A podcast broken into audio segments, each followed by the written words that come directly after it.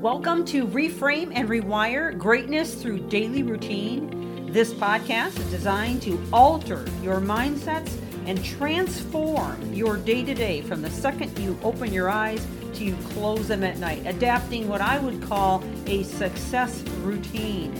This series is liable to change your life. And it's never the big things that you do, but the littlest things you do every day that make the biggest difference. And now, on to the podcast. Thank you for joining. Welcome back to this series on the poison and antidote of rejection.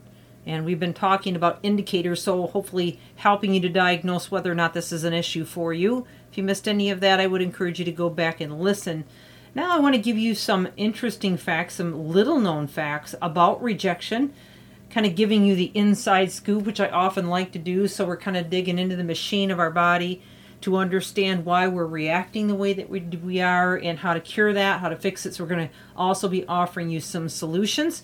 So, I would encourage you to stay with us. But if you just now joined us, and jump back to the beginning of these um, so that you can first get your diagnosis and see if this is a something that's really been plaguing you because as I've said many times if you don't feel good about yourself you're not going to behave well you're not going to function well you're not going to perform well and rejection is one of those things that can be a huge stumbling block and can enter into disrupting uh, not only performance but even relationships and how we feel about ourselves and obviously our health so let's start with some of these little known facts and walk into some cures with this uh, the first one, this is going to be an interesting uh, walk. Actually, I'm pulling some of these facts from Psychology Today, which is one I, I often like to lean on for some of the facts, but also adding some of my own content to help you to understand it, um, amplify it, and then give you those solutions.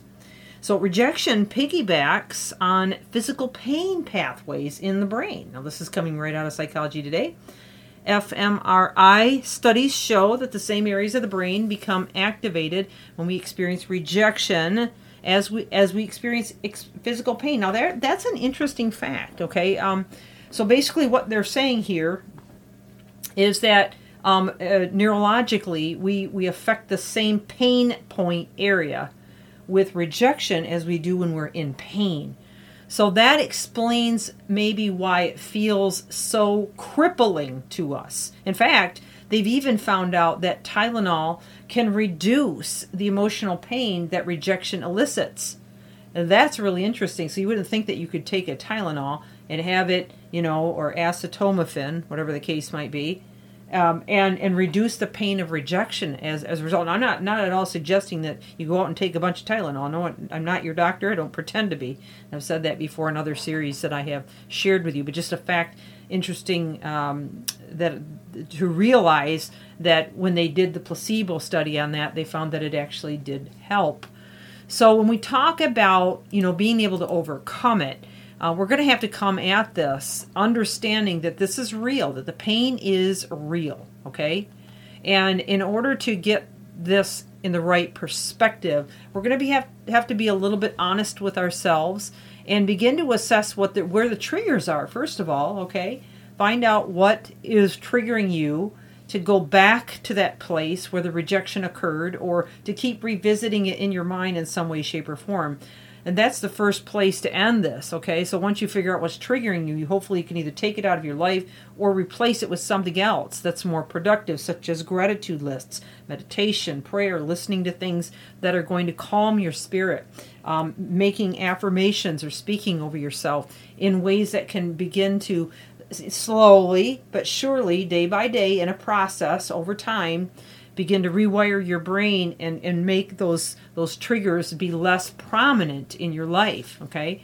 Um, so we need to face this with honesty. We need to realize that this is real and the pain is very very real.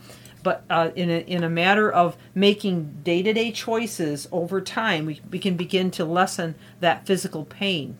However we must also recognize that the pain from rejection can sometimes demonstrate itself even worse than any kind of physical pain.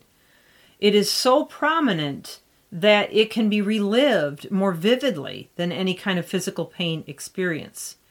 Um, I've often said before, you know, if you if you can remember you know, a, a, tragic event where your emotions were heightened in that tragic event. Um, that that's that's you're going to remember it almost play by play, second by second, minute by minute. Whereas it, when your emotions are not heightened, you don't have that kind of memory. And it's just because of how it's wired in with that additional surge of neurochemicals in addition to the memory being made. And that's also true when we're talking about rejection, okay? So, um, you know, when you recall an experience where you felt significant physical pain, your brain pathways will be more like, meh, you know, you tend to get over it more, in other words. Uh, so it's not in, in the same um, depth of memory that something from rejection might cause. But when you feel rejection and you go back and you relive that, it seems like you're right back in that moment again, okay?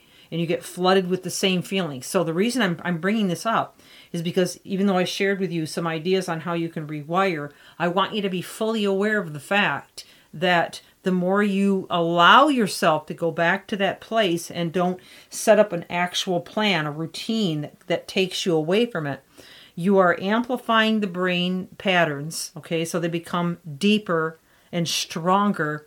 And you're also allowing yourself to release the same ugly chemistry, stress chemicals that you did when it happened. So when I shared with you a moment ago, you know, some of the things that you need to begin to do don't take it lightly. I mean, this is a life really it's it's life or death that you don't that you find a pattern a system in your life that's going to be able to um, sustain better thinking, better functioning, and overall better body or neurochemistry. Now, I hope that all makes sense to you. All right, but the, the rejection is a very serious thing.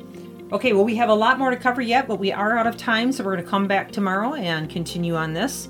This is Michelle Steffes, continuing with Reframe and Rewire Greatness through Daily Routine.